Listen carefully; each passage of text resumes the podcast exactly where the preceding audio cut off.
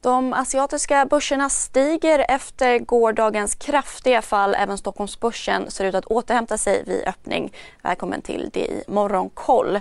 Tokyobörsen stiger en halv procent, Shanghaibörsen är upp 1 procent medan Shenzhenbörsen och Hongkongbörsen lyfter runt 1,5 procent. Marknadens oro kring smittspridningen i Kina tycks ha lättats något efter uttalande från Kinas centralbank om att utöka penningpolitiskt stöd till landet speciellt riktad mot industribolag och småföretag. Igår meddelade Beijing att de utökar testning för covid-19 till 10 distrikt och ytterligare ett område. Även i USA vände börserna upp igår efter klara nedgångar under dagen. S&P 500 var upp 0,6% och Nasdaq 1,3% Twitters styrelse har accepterat Teslas vd Elon Musks bud på runt 44 miljarder dollar vilket motsvarar 54,20 dollar per aktie. Twitters aktie steg knappt 6% men stannade ett par dollar under budnivån. Den amerikanska vitvarutillverkaren Electrolux och Electrolux-konkurrenten Whirlpool redovisade ett resultat över... Hej, Synoptik här. Så här års är det extra viktigt att du skyddar dina ögon mot solens skadliga strålar. Därför får du just nu 50% på ett par solglasögon i din styrka när du köper glasögon hos oss på Synoptik. Boka tid och läs mer på synoptik.se.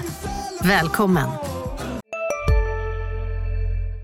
Förväntan men lägre intäkter än väntat. Aktien steg närmare 3 vid stängning och lyfte ytterligare drygt 3% i efterhanden. Så till Sverige där regeringen ska ha fått konkreta löften om skydd under en NATO-ansökan. Det enligt Aftonbladets källor. En av källorna menar att Sverige i praktiken kommer att hanteras som en fullvärdig NATO-medlem redan en kort tid efter en intresseanmälan. Igår varnade Rysslands utrikesminister Sergej Lavrov för att ett tredje världskrig är en allvarlig fara och sa att vapen som levereras från väst till Ukraina är legitima mål för den ryska armén. Gruvutrustningsbolaget Epiroc har beslutat att återköpa upp till 1,8 miljoner A-aktier.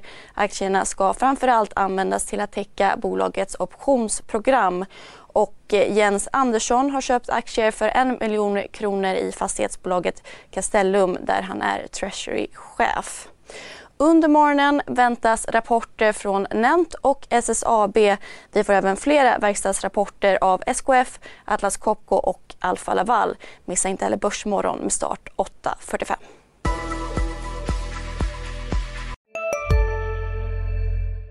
CSRD, ännu en förkortning som väcker känslor hos företagare. Men lugn, våra rådgivare här på PWC har koll på det som din verksamhet berörs av.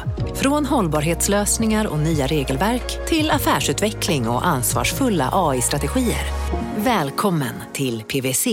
Ni har väl inte missat att alla takeaway förpackningar ni slänger på rätt ställe ger fina deals i McDonalds app. Även om skräpet kommer från andra snabbmatsrestauranger. Exempelvis...